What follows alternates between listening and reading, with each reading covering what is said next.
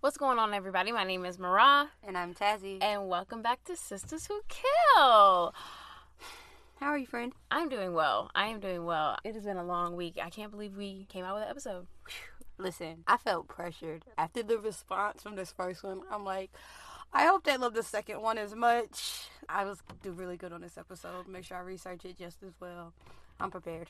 Yeah, I think that this episode is really great to follow up on. Just please note that today's episode deals with horrible crimes against minors, dealing in death, and a system that failed to protect this young black girl.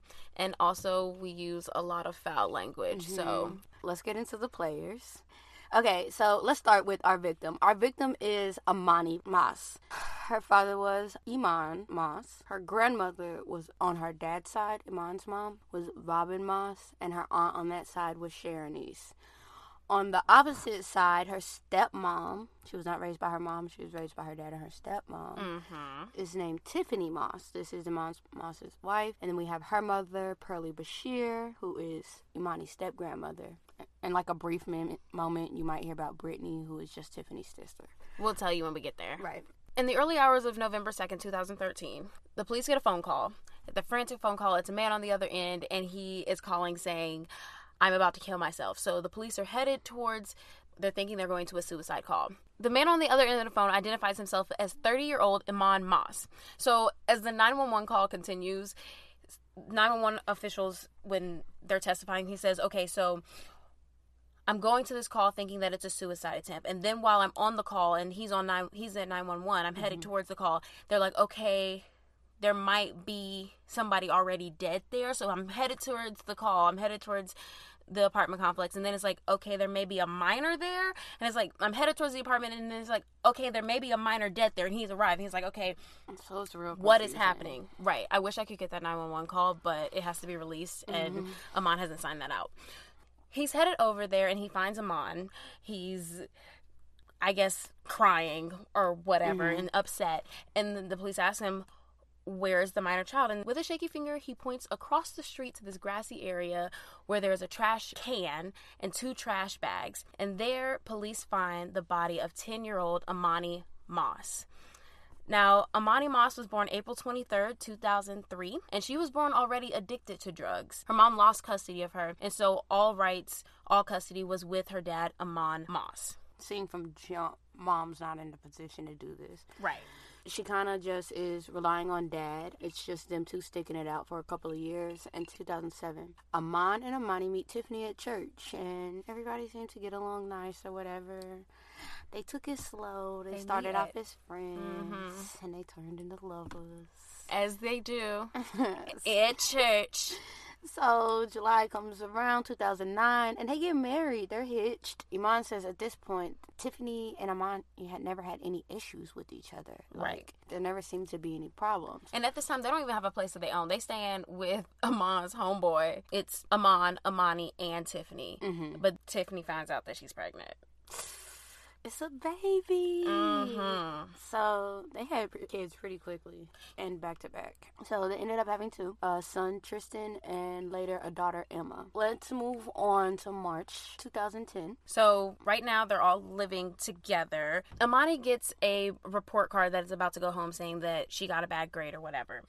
And Emani then is crying to her teacher. She says, I don't want to take home this bad report card because I'm going to get in a lot of trouble. Mm-hmm. I'm going to get in a lot of trouble. So if you're a teacher, mm-hmm. I teach everybody. If a kid says something like that to you, if they say something close to like that to you, you are a mandatory reporter. You have to say something. So the teacher takes her to the school nurse, you know, just to make sure everything okay, because the kid has made a serious accusation. There's welts and scratches and bruises all over her body. So then DFCS is called by the school nurse that checks Emani's body. Right. So then she says, My stepmom, Tiffany, beat me. Tiffany gets arrested. Dad has to leave work and come see what the hell is happening at the police station. Niggas hate to leave work. And Tiffany pleads guilty to simple matter, but she told police that she only whipped Emani three times. The school nurse wrote down that there were cuts and marks all over her body, and some of them weren't fresh, like uh-huh. she got a whooping that day, uh-huh. like Tiffany was claiming.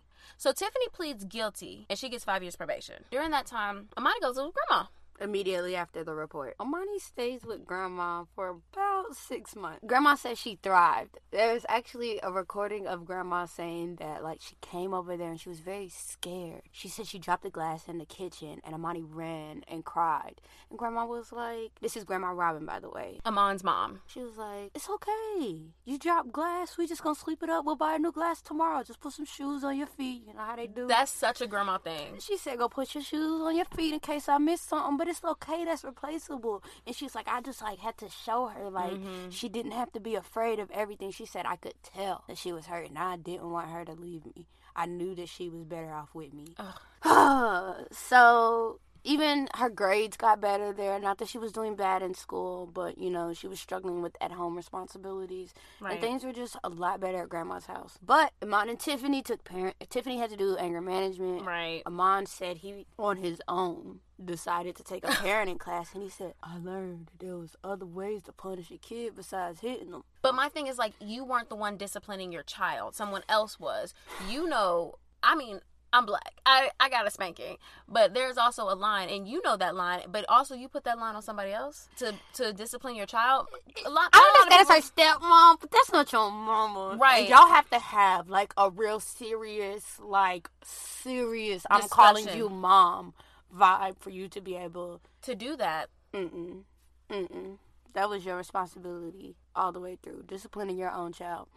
Tiffany, it just so happens, worked as a preschool teacher. When she got this situation with DFCS, she could no longer teach. Right. This you is- can't work with kids. at, this was the last time she worked. She, from here on out, decided that she was going to be a housewife. Right. So this is fall 2010 and she got 5 years probation. So she pled guilty. First offenders, she would have been off probation in fall of 2015. And could have just got a fresh start and went back to teaching. This was the last time sis worked, which ultimately meant that all the financial responsibility was On on Amon. Amon. Mhm. So at this point, you know, he was back and forth living with Pearlie, who is Tiffany's mom, staying with whoever, then moving into his own apartment, and then staying with whoever, and then moving into his own apartment. And Tiffany then went and got pregnant again. Yep. Gets pregnant with their second child. It's it's set in stone. He's got to work these two jobs, and so like when he talks about his work schedule, you see that he's spending a good three hours a day awake at the house. And it's so funny. The, the white lawyer was like, "So what do you do in between?" He was like, Sleep. Nigga, what the fuck would you do with your free time? and the only time my mom was with the kids was on the weekends when he would let Tiffany go hang out with her mama and them. July 25th, Emani runs away. Tiffany says that the door opens and she hears the door. She texts Emani. She calls Amani. She's like, "Look, I'm not dealing with this today." She ran away. So even though she ran away at 9:30, the police weren't called until 11:30 because that's the time that he got home, and she wasn't finna call. It wasn't until 12:45 that she was found sleeping in the bushes outside of her apartment on a rainy night. There's no pussy that good to let somebody be doing your child like this. He came home. His child had already been run away Missing for, two, hours. So what? She's like eight at the time. I teach eight year olds, eight, nine, ten. They know right from wrong. They know a lie from the truth. They know what's good and bad. They know that stuff, mm-hmm. and, and they know how to get out of situations if they think something is bad for them. They're not babies. You know, they have some sense. And if this little baby is running away to sleep in a bush on a rainy night, I tried to run away from home, and I didn't get past the front door. But the police officer, instead of taking her away from the situation, brings her right on back, and he charges Emani with runaway and curfew violations.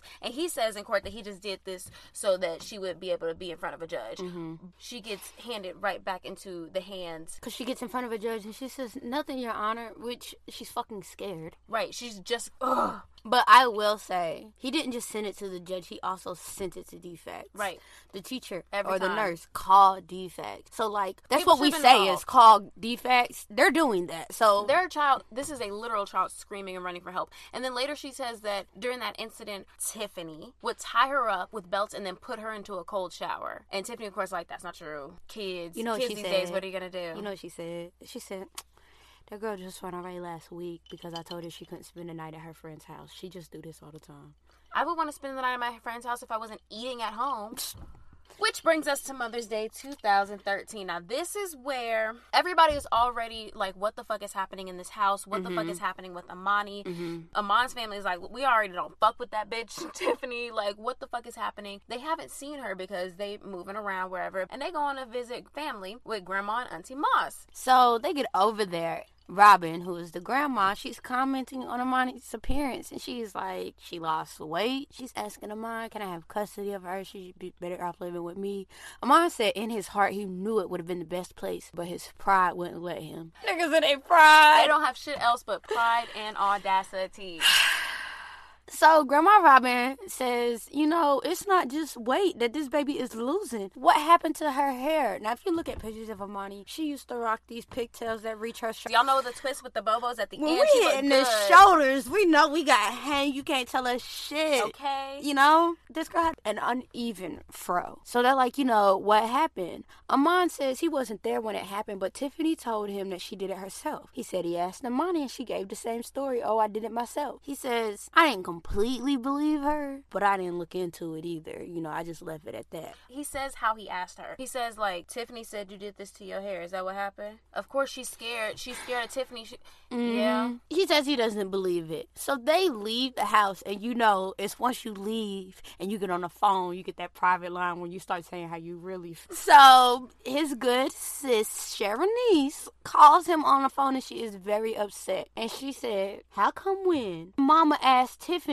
what happened to her hair? Why was Tiffany's response, If you act ugly, you look ugly? I I have always gotten the saying, God don't like ugly. You, You could like make her Don't wear an ugly ugly. outfit to the store, But you know. But, but, you act ugly, you look ugly. You so what we that- gonna do about you, Tiffany? Shit. So after that situation, grandma and auntie file reports with DFCS. Emani tries to run away from the home multiple times after being returned, and she's always returned to her dad. She runs away, returned to her dad. You know, despite having these issues at home, Emani thrived at school. Right. Her teacher, Miss Neal, you know, she taught her through the 12 2013 school year. She testified. Uh, she was precious. It was a blessing to have her in my classroom. The only outburst that I ever had was she cried because I had we had these behavior sheets that we had to write on that would, just to keep a record, and I was going to write down that she didn't complete her homework, and she cried and cried, and I, I told her it would be okay. Yeah, she she completed all her projects, and um, she was a wonderful friend to every student, even a bully that she tried so hard to be friends with on a daily basis. At the end of her fourth grade year, Emani was removed from public school and began being homeschooled. Mm-hmm. So, you know, I looked into it and said, What do you have to show that you can homeschool? You know what you need? What? A declaration saying I'm homeschooling this kid. That's it. It is In a some cases- statistical fact. A lot of kids, their only safe place is school. And that's why So COVID hit people so hard because, like, abused women, you are now in, in the house all the the time with your abuser. Abused children, you are now trapped in the house all the time with your abuser. Like, the rates have gone so far up with COVID. So knowing this, why is there not a procedure in a place to decide is this a good fit for the child to be homeschooled? Because Tiffany can't even teach in public. She is currently on probation for beating this child. Now she is homeschooling. Now she is with this child 24 7. No one looked into that.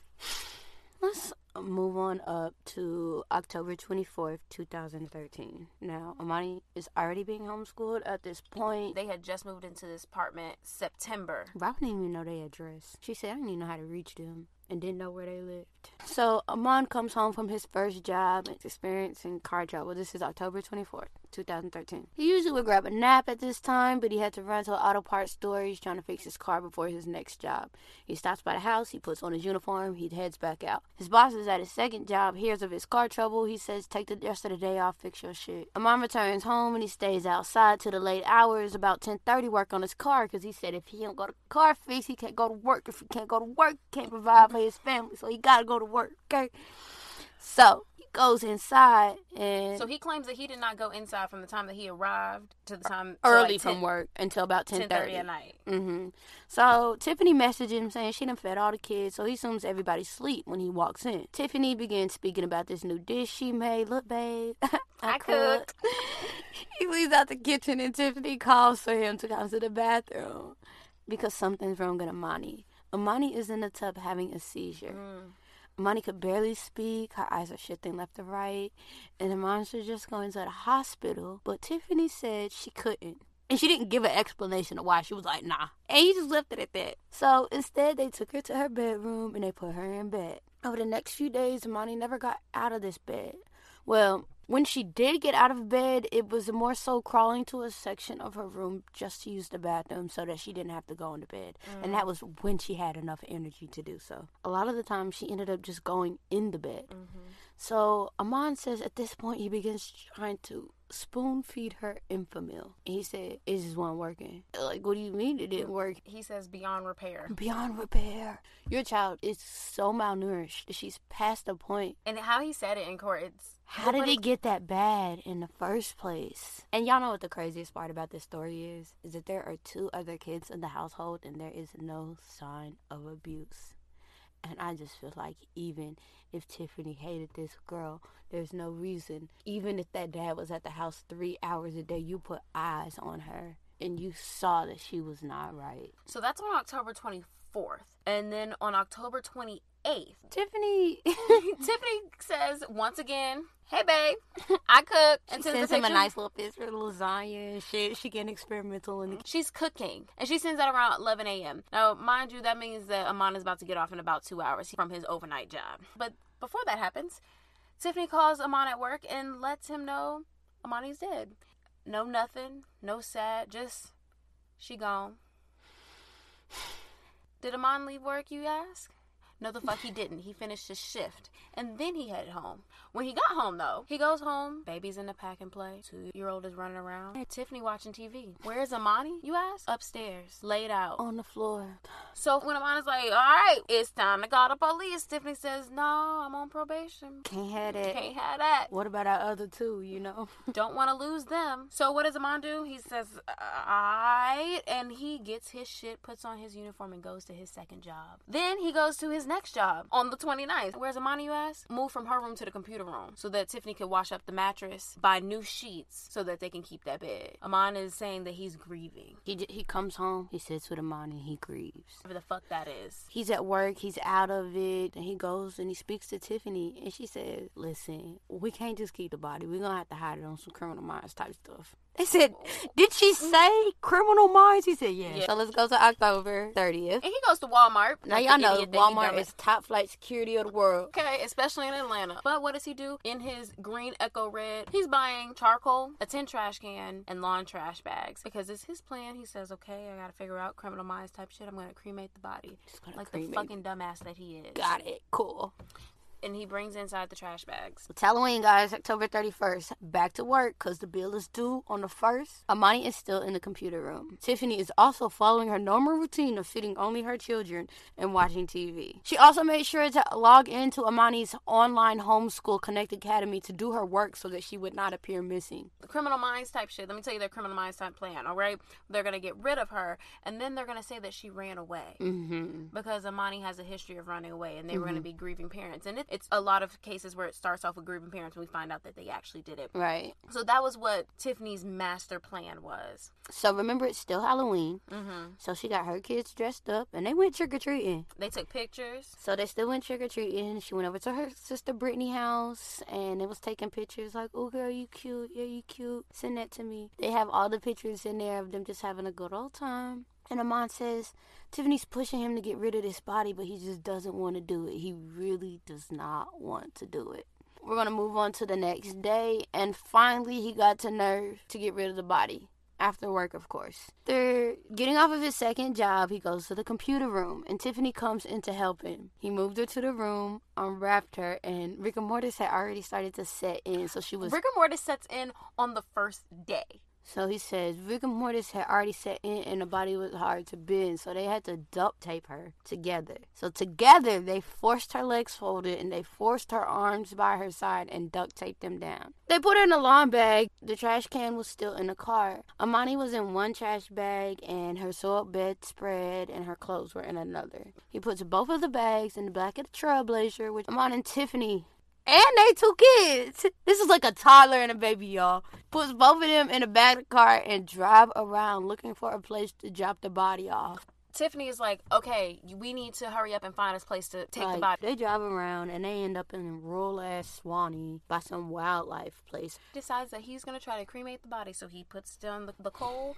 puts on the lighter fluid. After five minutes, he realized that it wasn't going to work because bones don't burn like that. You cremate a body at 1800 degrees. So puts the lid on top of it to smother the fire. Has to wait. So he burned the body for five minutes. Then has to wait 15 minutes for the can to cool because it's a metal can. So clearly these aren't smart people that we're talking about. They're not the brightest. All the times to call the police. I mean, you know, it's fuck 12 over here. Right. But out of all the times, This is the time. this is the time. So Tiffany couldn't bear to see it. Uh huh. That bitch couldn't bear to see it. Turns her back. They smother the fire. Has to put the trash can back into the Trailblazer. Put it back in the Trailblazer, and then they go back home. They go back home. Tiffany gets the kids out, and then Eman heads. You guessed it. To, To work. He heads to work. And where is Emani on this day? She's still in the back of the Trailblazer in the trash can. Aman is feeling. It's finally, after days and days, has finally gotten to him. He says his supervisor pulled him over and was like, What's wrong with you? He said, I almost told her everything. After work, he hits up his cousin Rudy. He was like, "Look, cousin Rudy, Rudy is the uh, realest nigga in this story, Okay, He calls up cousin Rudy and he's like, "Hey man, meet me at the QuikTrip. Like, oh, it's some shit going the fuck down. Said, "I I, need talk to somebody you, to talk to." So he goes and he talks to Rudy. And, well, Rudy gets in the car. and he just blurts it out. Emani's dead. She in the back seat. Rudy said, "Uh, uh nigga, get me out this car." Rudy had the most sense out of everybody in this fucking story. Says, At that point, I pulled the car over and let Rudy out the car. so he gets out the car. He tells Rudy he was like, "I did something stupid, man. I don't know what to do." Rudy said, "Call nine one one. That's what the fuck you should do." Yep. So Amon goes home and he says, Tiffany, baby, I'm sorry, but we're gonna have to call the cop. And she's like, No, you're gonna get me in trouble. I'm on probation. We can't have that. He said, I have to. I have to. And I mean it this time. Tiffany said, "All right, bet. Let me change clothes. Let me put some clothes on the baby. Let me pack some things. I'm about to go to my mama's house. So you go ahead and you call the motherfucking police. And what I'm gonna do is I'm gonna take Emani's body and all her trash bags and the trash cans out of the car. Take the Trailblazer and I'm out of here. And that brings us to our 911 call on November 2nd. Amon obviously was arrested on the spot. Pretty much, they found Tiffany the next day. Tiff- Tiffany, girl, what the fuck kind of escape plan did you think that you was gonna motherfucking do? Because what she does is she goes to her mama house, drops off the kids. She says, "Look, it's like three, four o'clock in the morning." Mm-hmm. Bangs on the door, says, "Mama, you gotta take these kids. Don't let them take my kids." Like, mm-hmm. okay. Goes into her sister room, wakes her sister up, and says, "No questions asked. I need you to take me somewhere." And so you That's a you have a tricky deal to be put into. I'm an only child, but you got sisters. Like if your if your sister came in, banged on the door, and said, "Hey, I need you to take me somewhere, no questions asked," I feel like I don't have any sisters, but Honestly, it depends on which sister. and that's just real shit. that's your only sister. I think this is her only sister. There was no others. See, I have four to choose from. Well, her sister says, "All right, no questions asked." Gets in the car, drives her somewhere, drops her off. Doesn't know where the fuck she is. According to sister, she knows nothing. And as soon as she pulls back up at her mama house where she is staying, the police are there. They got the kids. They're like, "Oh, glad you're here. We want to speak to you." Mm-hmm, mm-hmm. Amon pleads guilty, and he gets life without parole. A condition of this plea deal is he has to testify against Tiffany which court. is very weird. I guess if he was truly remorseful, this would be the thing to do. uh, yeah, this was. I guess this was his. I'm Redemption so sorry. plan. hmm hmm If you're listening to this, you probably already know what I'm about to say. That today is the day for you to start your podcast. You have everything that you need your computer, a little microphone, and Spotify for podcasters. It is the all in one platform where you can host, edit, and record your podcast and distribute it everywhere. Where you're listening right now, you can have your podcast there. I promise, for real. And it's free. And you can make some money off of your podcast for free. Free money. Free money is out there. Just go get it by starting your podcast today. Streaming October 6th on Paramount Plus. First place I learned about death was a pet cemetery. Dead things buried in that land would come back as something else. Something's wrong with Timmy. He needs time to adjust. That's not Timmy. Something's talking through him. Sometimes dead is better. Pet Sematary, Bloodlines, rated R, streaming only on Paramount Plus.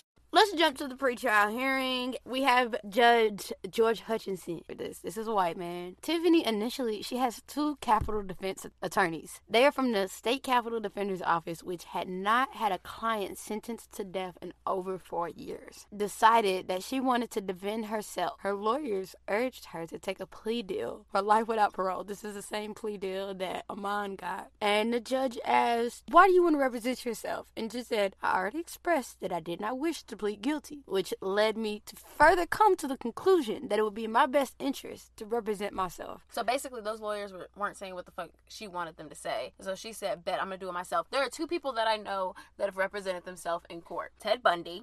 And then a successful one was Afeni Shakur. She won that one. The judge urged her to reconsider representing herself. He even told her, he's like, listen, my daughter has a traffic ticket and I got her a lawyer because I think it's important that somebody who knows the law handle this case as opposed to you handling this case. That was a traffic ticket. You're facing the death penalty. You're playing with your life. She says, I'm confident in my decision and I'm standing by it. I wish to represent myself. He said, Have you been preparing for this case? And she said, basically was doing nothing. She had not been to a law library. Mm. She had not went through discovery. She didn't even make a list of witnesses. She did nothing. She said she was preparing more in a spiritual sense. Okay, girl. She was gonna leave it in God's hands. Okay, girl. Mm-hmm. Famous last words.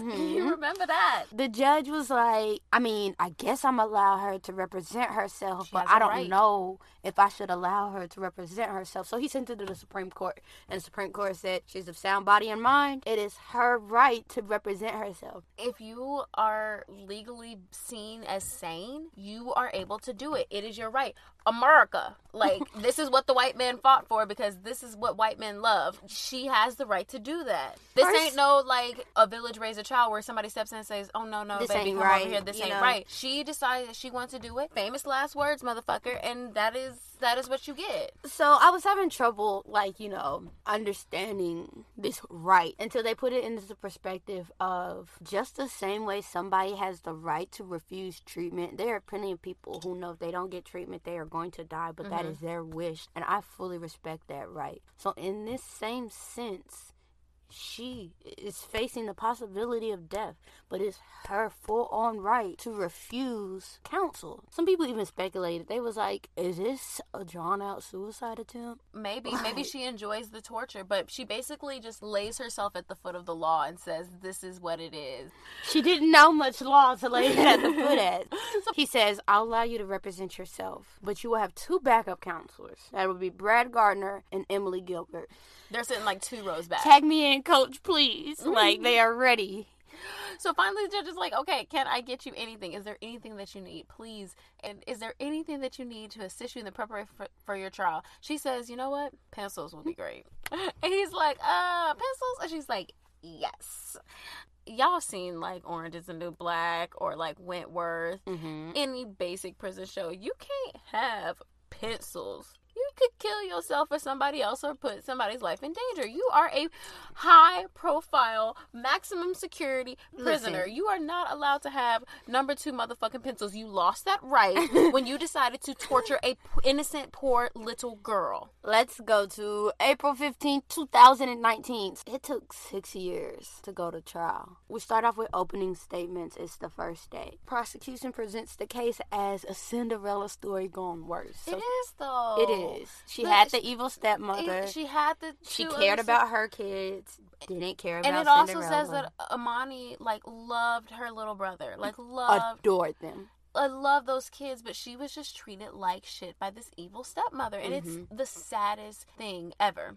Also on day one, they put Robin on the stand. Robin talks about Mother's Day 2013. and Says mm-hmm. that's the last time she saw her granddaughter alive. Talked to Emani's fourth grade teacher, who was Lisa Neal, and she describes Emani as precious, precious, precious, precious. Everybody. some some little kids, they are just emotional. It seems like at that time, obviously, Emani wasn't saying like I'm abused. I'm abused, right? Like she was earlier. At that point, she had been like trained how to cover up this abuse because it had been happening to her for and she years. was still stuck in the situation. And she was stuck in the situation, Even when so- she did say something, nothing was done. Nothing when other people said something, nothing, Nothing was, was done. done, so- and it probably wasn't even that nothing was done. Nothing was done with defect. She probably went home and still got in trouble for the shit that she was saying. Of course, she may have cried maybe because she was having a moment that day, but she also wasn't saying like I'm being hit at home because she knew what the outcome was going to be, and Mm-hmm. the outcome was going to be nothing, or getting hit more, or being withheld from food more. Mm-hmm. So the damage had already been done. The training, like kids are, e- it's very easy to manipulate a child's mind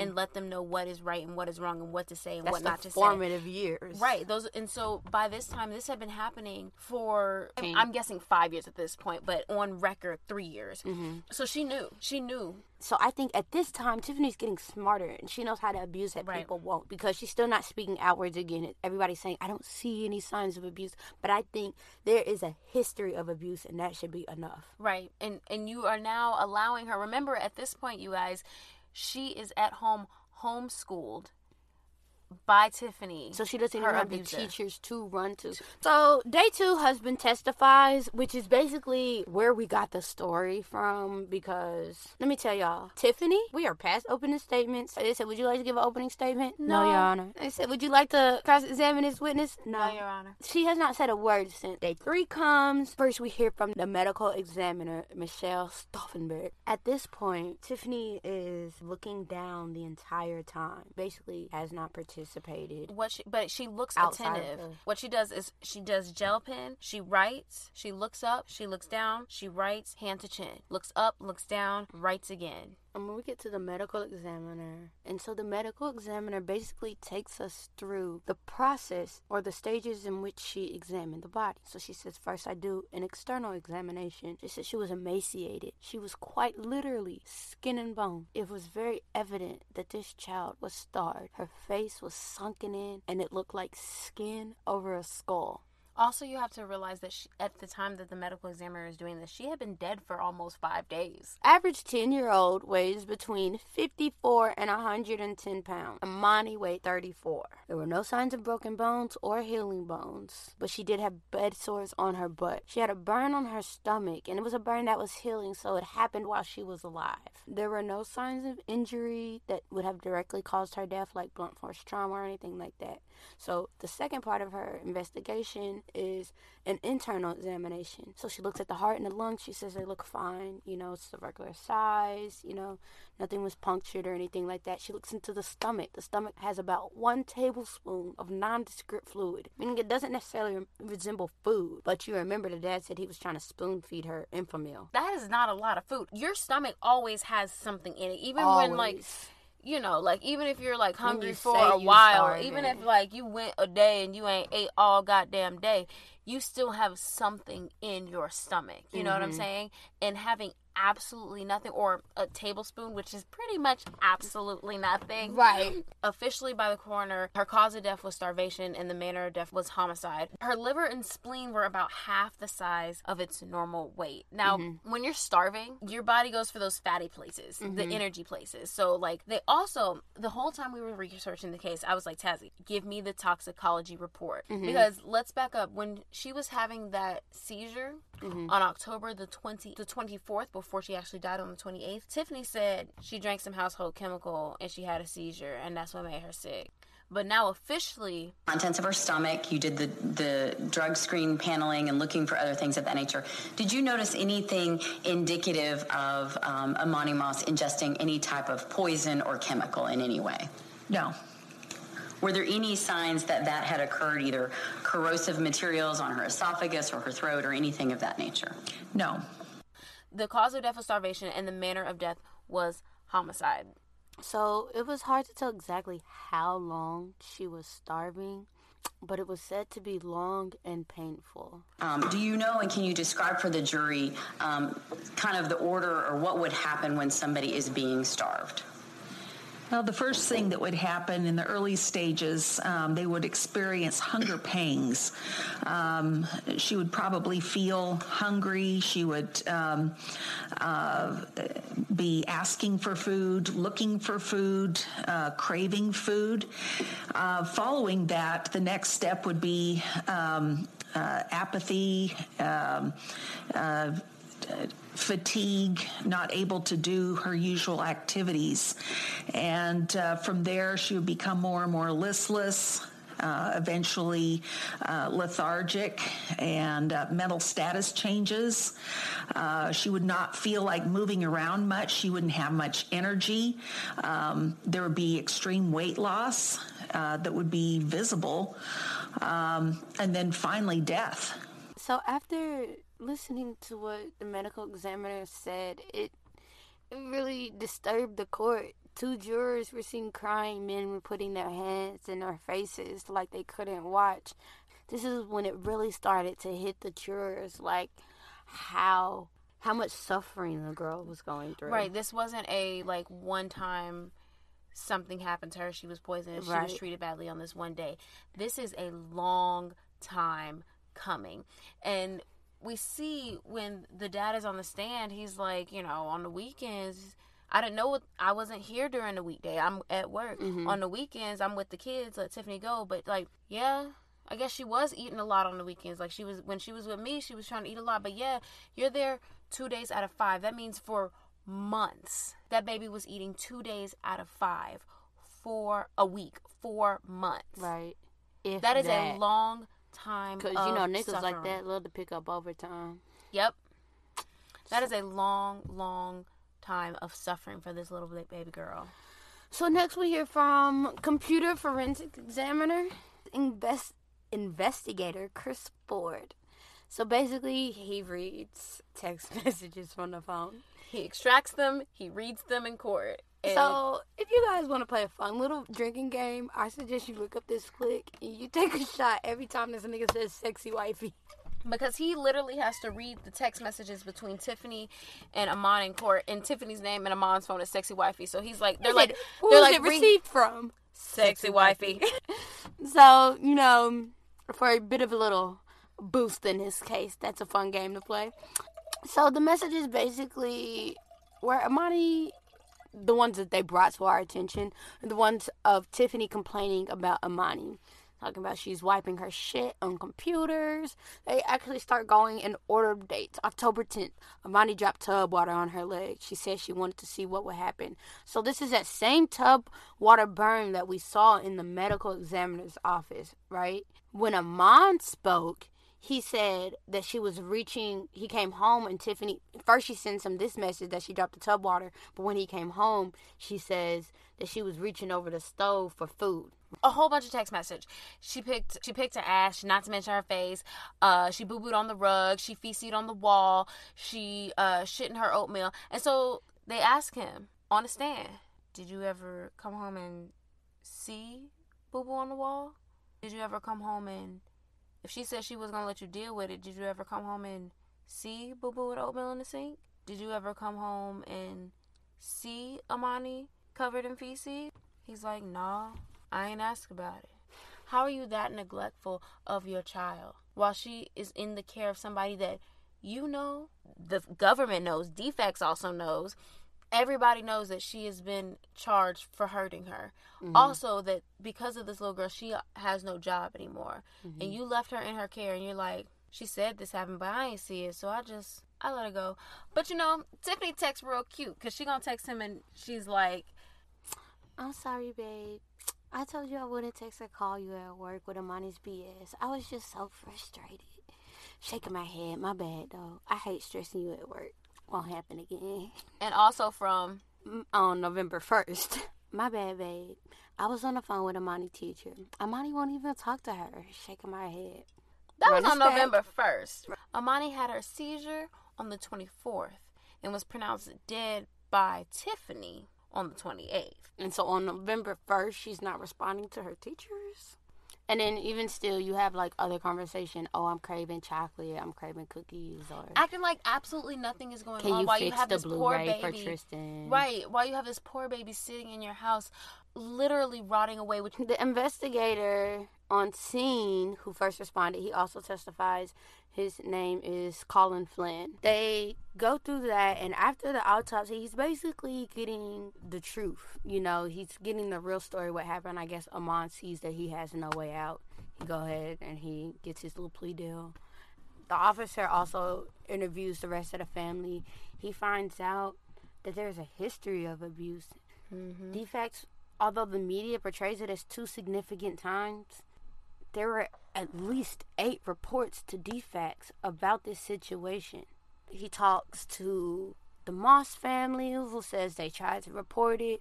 He talks to Tiffany's side of the family, and they say they didn't notice anything and they didn't see anything wrong. Tiffany, at the end of this day, they've had these cross examinations. Thing. Let me tell y'all. Tiffany went. It was like, "Would you like to cross examine her?" At one point, she scoots that seat back. We're like, "Oh, is she gonna speak?" She says, "No, Your Honor." She then, at the end of this day, she says, "I'd like to speak to you ex parte." So, if you wonder what ex parte means, it means she would like to speak to the judge without the prosecution being able to hear right, right. So she gets to speak to the judge in private. in private. and right. she's and he's like, uh, why? he says, mm, you can't just you can't just throw out a law term, think that I'm gonna do that. But my thing is like, also, she is literally hasn't said shit. So he says, are you gonna tell me? She's like, no. Th- her backup lawyers finally speak, and they're like, hey, hey, is Listen, it, if she she can say it, and the judge is like, yo, are you talking to me or is she talking to Like, me? Who's it's like, it representing doesn't who here? Doesn't matter. She's allowed to have ex parte. So Because, like, he tries to get it out of her in court. He's like, well, tell me why you want to talk to me ex parte. But she like, it's supposed to be ex parte, and you're making her tell you in front of the court. So he compromises. He says, write it down. I'll decide if I want to speak with you ex parte based on what you say. and they speak. We don't know what was said on that The next time they're in court, they're giving closing statements.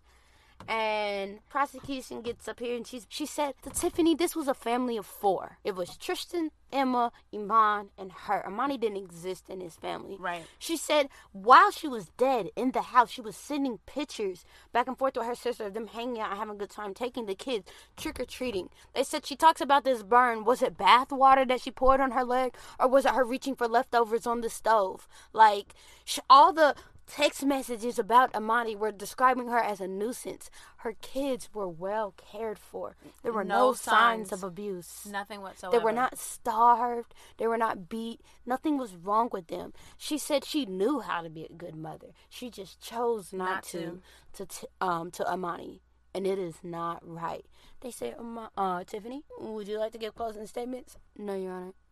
So at this point, it's time for the jury to deliberate. Tiffany is facing six charges one count of murder, two counts of felony murder, two counts of cruelty to ch- children in the first degree, one count of concealing the death of another. The backup counselor at this point is saying, Your Honor, when you sentence her, please let us be her full counselor because, like, it's really important at that point that she does not, you know, that we defend her right not to get the death penalty. And prosecution is arguing she had no counsel up until this point, so why the fuck she need counsel now?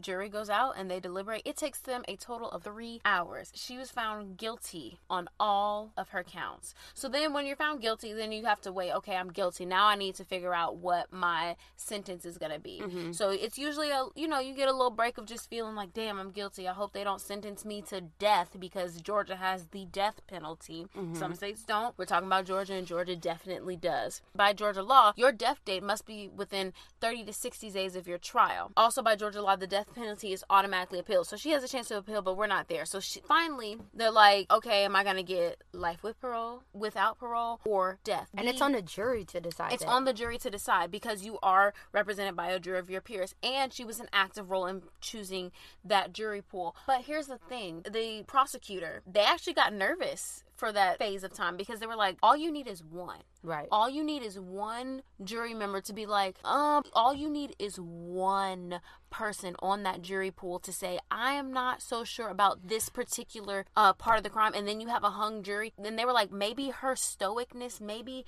watching the thing, maybe it convinced one person, maybe her not, maybe Mm-hmm. the, when we finally came back, Tiffany Moss was and is sentenced to death by the state of Georgia.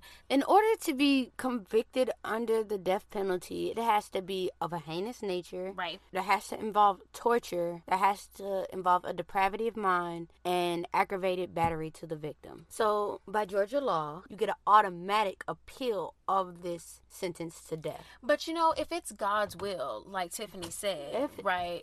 If we're leaving it in God's hands. Like she said, right? Then death penalty is what you got. Fuck an appeal. But however, she decided, oh, I'm gonna go ahead and use these lawyers. But Tiffany will be back in court to appeal her death row conviction. The date hasn't been set.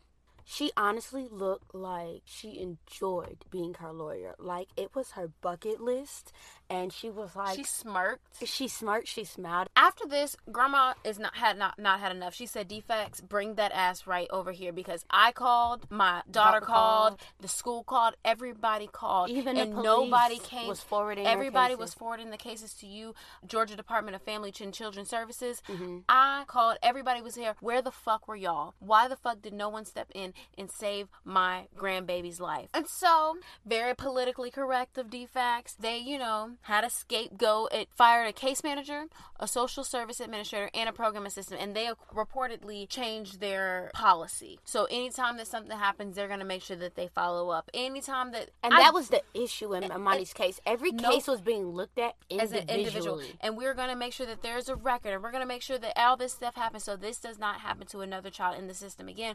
But here's the thing. On one hand, people that are overworked and underpaid, there are a lot of children that need that need help. Also, DFCS is not a good job to have. So why do, are safe so that people Doctors can are paid well because we need doctors. Exactly. And we need workers that are on the front line for children that are being abused. These people are taking their work home. Do more. Care more. This is government funding. So now we're talking about budgets and now we're talking about uh, who's going to be elected next year. We're talking about money. But what's more important every Case. case is absolutely different every just because every just like every family is absolutely different because case needs to we be are living in the land of the free and the home of the brave. So you are able to live your life how you please, but there is also a way that you should and should not treat a child, and you need to make sure that every case is taken seriously. Because there's the podcast "Do No Harm." Mm-hmm. It's a Wondery podcast. I'm. This is not an ad, but like love Wondery, Right. and it talks about parents that you know when you have a baby you take it home and they don't give you an instruction manual Right. that something tragic happens to the child that is purely accidental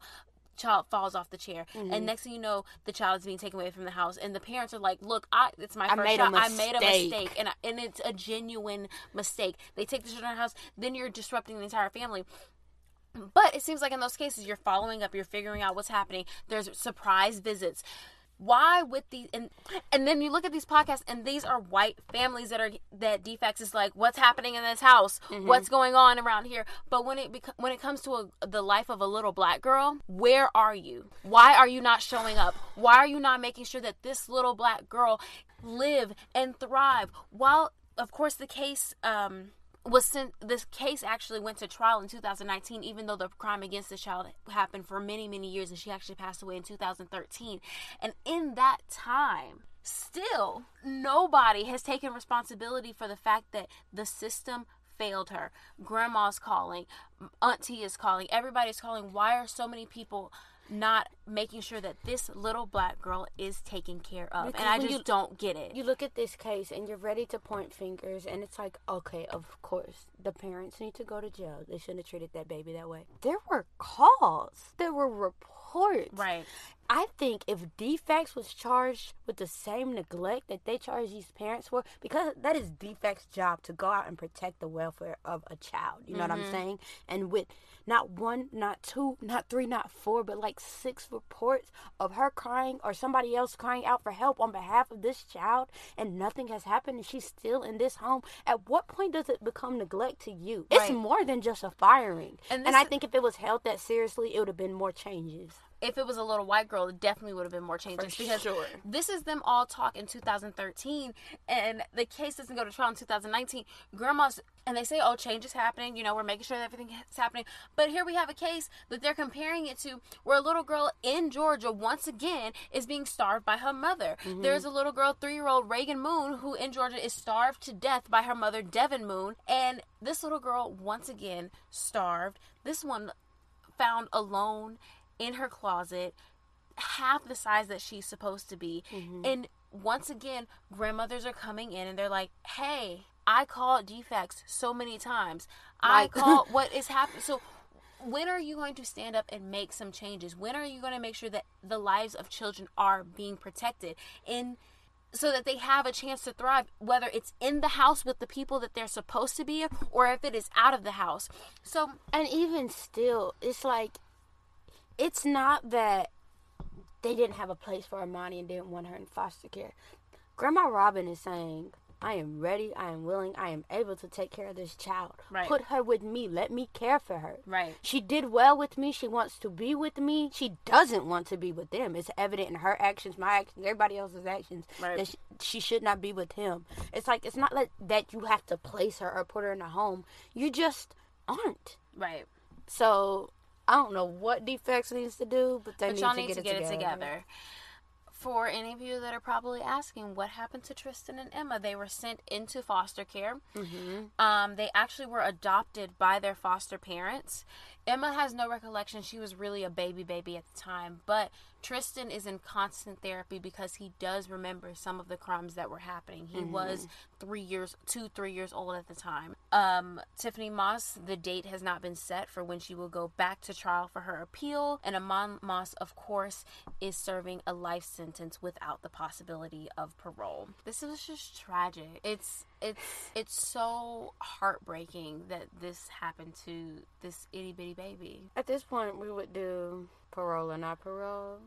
But stay in there. You did that baby wrong. You did that baby wrong, and I don't think I don't think you should be able to appeal because you got ready spiritually. You set yourself up there. You laid yourself at the foot of the law without any type of preparation that is guaranteed to you. I just feel that capital punishment should not be a thing. Like in her case, am I heartbroken that she got it? No. But in allowing it for her, you also allow so many innocent victims to be put to death. Also, It's I honest. think that Eman's mom puts it best when he, she says what she thinks that Tiffany's punishment should be. to, to live and suffer, never, ever, ever get out, because I wanted her to feel what my granddaughter felt. I wanted her to understand what she had done to a child. And even though this case was hard for us to get through, the hard part is that a little girl's life was tragically taken away from her. So if you remember nothing else about Emani Moss, remember these words. She was a wonderful friend to every student, even a bully that she tried so hard to be friends with on a daily basis. Um, one time she wrote a letter to me and to the bully and said, Let's just be friends. Let's forget about what happened. And she said, Miss Neal, I'm sorry for the meanness that um, this child and I had. And, you know, we'll be nice to one another. And she just was a precious girl, precious. Okay, we made it through. We did another episode. Um, but honestly, I have to thank y'all because y'all have been showing up and showing out. So make sure that if you are listening on Apple Podcasts, that you are liking it. If wherever you're listening, that you're subscribing to it. If, especially if you're on Apple Podcasts, review it. Let us breathe. And we'll see y'all next week.